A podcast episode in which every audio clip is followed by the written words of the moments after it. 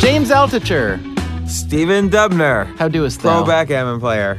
I'm only probably three levels away from professional. I do want to say this leads to a question. What ranking do you kind of have to be in any area of life to make a living? Do you have to be so like Ah. professional golfers? Percentile or number? Because I mean, you- Well- well- look, there are a lot more engineers than there are professional golfers. Obviously, right? to have like enough you need wealth to define this sustain better. a career. Define, define, define. Let's. We need more parameters. I can't define it. Give me an example then. What kind of person are you talking about? A computer scientist? A nurse? Let's say a, a musician. Ah, that's a good one. So the musician would fit into what we sometimes call the tournament model. So the tournament model is where any profession, vocation, occupation, whatever, you cannot win if you do not play, but playing is inherently costly, at least in time investment, because your odds of getting toward the top of the pyramid are relatively slim. So, And so you have to put in many years before you actually can see noticeable results. Not necessarily. That's not necessarily what I'm saying, although that, that- may in practice, that's that may happens. also be true. But really, what it's about is you are competing against a lot of people, and you are willing to do what you do for almost no money for a long time, in the hopes that you will be one of the few that breaks through toward the top of the pyramid and makes it. So, writing, music. A lot of sports is like that, but there are other, yeah, right. You, there are a lot of other what they call glamour professions. So believe it or not, like some people think of publishing and media as a glamour profession, which I don't think is really necessarily right. But like there are a lot of low paying jobs that you really can't make a good career on, but you are in a realm where A, they are kind of considered sort of glamorous, media, whatever.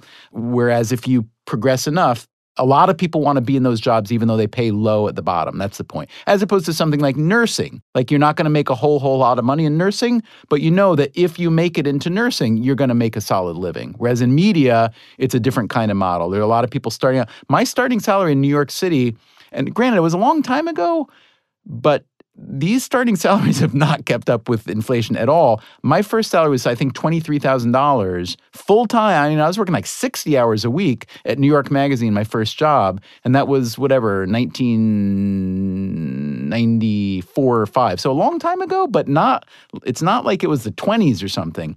And that's what you find in these writing, music, sports. yeah, so I'm saying, so what, uh, how good do you have to be to make, I'd say at least the 90th percentile. yeah.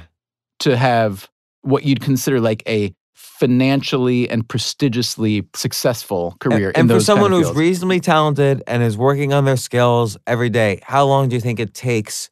Given that people, there's lots of reasons. Are you trying to start a 10,000 hour conversation? no, uh, but Because almost. I have a lot to say about that. completely separate from that because now we're talking about a very specific thing like these kind of glamour professions or sports or whatever how long do you think it takes before someone has you know because there's a lot of reasons people drop off they get unhappy they switch careers they decide to go into other areas of the industry they leave the industry completely so how long do you think it takes for someone who's going to persist and stick with it to get into that 90th percentile To get into it, um, and the 10,000 hours, by the way, applies to the best in the world. Whether you agree with it or not, that's what they're talking about. I'm not saying best in the world. I'm just saying we'll 90th revisit this conversation down the road because I'm working on a, a radio show right now built around Anders Ericsson, who's the psychologist who was kind of the ringleader of that school of Yes. expert performance. And he has a lot of interesting things to say about the 10,000 hour rule and how it's been misinterpreted, et cetera, et cetera. But How long do you think it takes? 90th percentile to get there. Uh, Hard I have work. No, I, I mean, I have you no start, idea. by the I- way- you got to give me a specific. That's too like. What am I talking about? A ballerina? If I'm Yeah. a ballerina, I'm starting at age whatever six, and if I'm not in the 80th percentile by the age of nine, I already get flushed out. I mean, that's the way it works. This is not an answer to your question, but it's a way to look at how it works. So, soccer or football, as the rest of the world calls it, in almost every country other than the United States, maybe in Canada, and maybe there are a couple others that I don't know about. Maybe Germany's more like us, but almost everywhere else, the route to kind of the highest level of American soccer is high school and then college and then some form of professionalism, right? So by the time you become a pro and by the time you're living the life of a professional athlete, you're like 21, 22, 23 years old. In South America, and in many parts of Europe, um, I assume in Africa and in Asia, although I don't really know so much about it there, the best players are kind of picked, plucked out of the crowd and start training in a semi professional atmosphere by the time they're like 10 or 11 years old.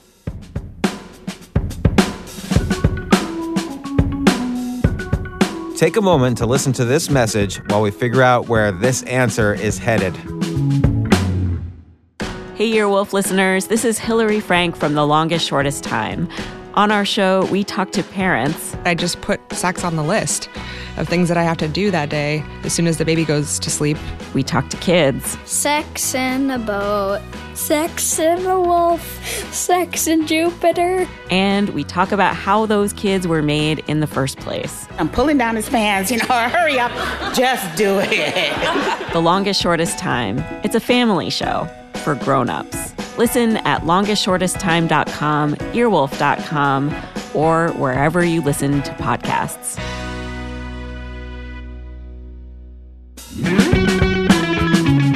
But writing's a different one. So let's take writing as an example, or you know, something which you can start as an adult, or being an entrepreneur. I don't know. How long do you think it took you before you know you started writing as an adult and you hit the 90th percentile where you can say okay i'm good and i'm going to be successful So that's at the this. thing. I didn't start writing as, as an adult. I, you know, I was writing a lot from age six or something. but writing professionally Oh, um, so I would argue that even there, it's hard for me to say because I, I like started my high school paper. That's how much writing. I mean, writing has just been a but part let's of. say every professional did that yeah, yeah. so then you started to say okay i'm going to make a And how living long at did it this. take? Yeah so you said you started your first salary was 23000 that's obviously not enough to live in new york city specifically Right. so how long before um In my case, it was pretty fast. It was a couple years, but it wasn't because I was necessarily good.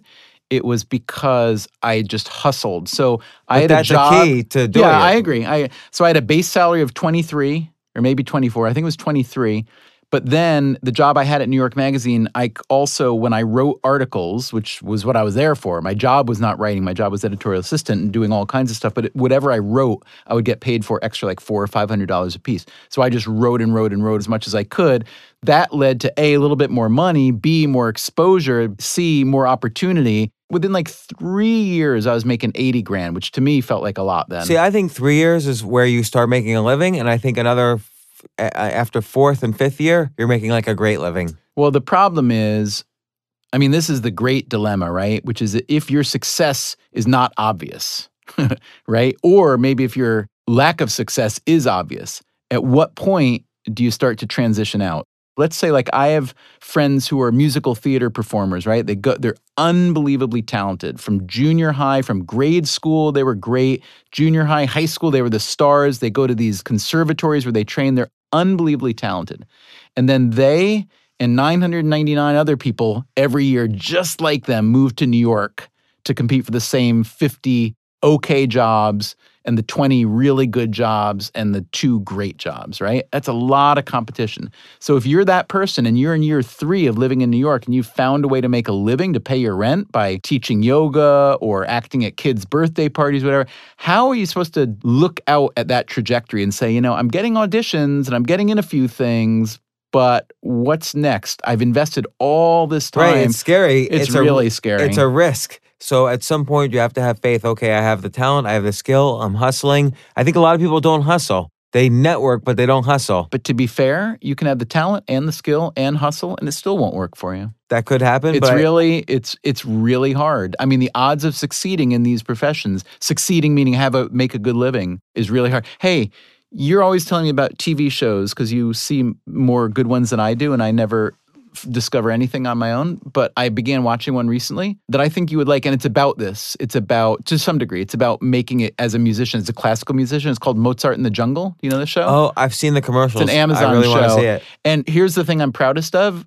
I started to look at it on Amazon, knowing nothing about it. It was just on my Amazon, uh, you know, Prime Instant Video. This show, I watched a couple episodes. I was like, this is a great show. And then two days later were the Golden Globes. Then it won, I think, a couple Golden Globes. Hmm. And I was so, because I'm always the last to find out that anything's good. So I was excited about that. But there's, if you are a writer, musician, athlete, photographer, anything creative, maybe entrepreneur as well, it's a cool show to look at because it is about that struggle to like know, well, if I'm fighting for the second or third chair oboe and I'm X years old and I've been at it since I was seven, what is my window that I consider it? You know, when when does that window start to close? And if so, if it's closing, what am I supposed to do now? And I think for the people who do take the risks to have those kind of careers, it's a really scary thing, and the payoff is often not commensurate with the amount of courage that you've shown. But I will argue the flip side, which is that what you call a stable living, like having kind of a steady income at some job, that also is risky because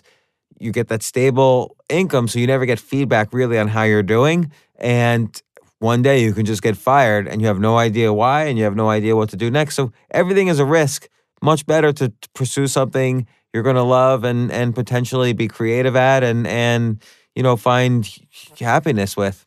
But you know, there's nothing to say that even if you've made your own creative thing that you consider successful, even that is not guaranteed. Like someone could just walk into like a radio studio and and tell, "Hey, you guys, this show is beneath the quality of our studio and podcast network, and you're fired, James and Dubner, both of you." Well, I don't know who could say that. We could just keep uploading to iTunes. We can then whatever.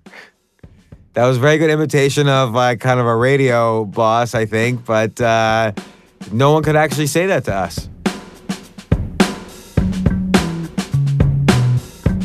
Coming up, we'll tell you a little bit about our next question of the day after this. Hey, Earwolf listeners. This is Hillary Frank from The Longest Shortest Time, where we ask the hard hitting questions. What will happen if I don't have a shadow? What does the tooth fairy do with her tooth? Am I the real Batman? Who's Jesus' grandparents? John Willis, age three, bringing out the big guns. I'm actually like rattled. The Longest Shortest Time. It's the parenting show for everyone. Listen at longestshortesttime.com, earwolf.com, or wherever you listen to podcasts.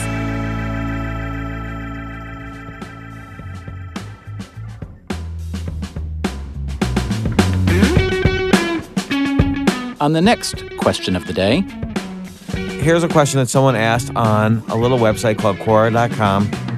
How do I learn to say no? And Stephen, you might have to deal with this quite a bit. Like, let's say someone asks you to a social engagement, or someone says, Oh my gosh, the Freakonomics writer, can you come speak at my high school or whatever?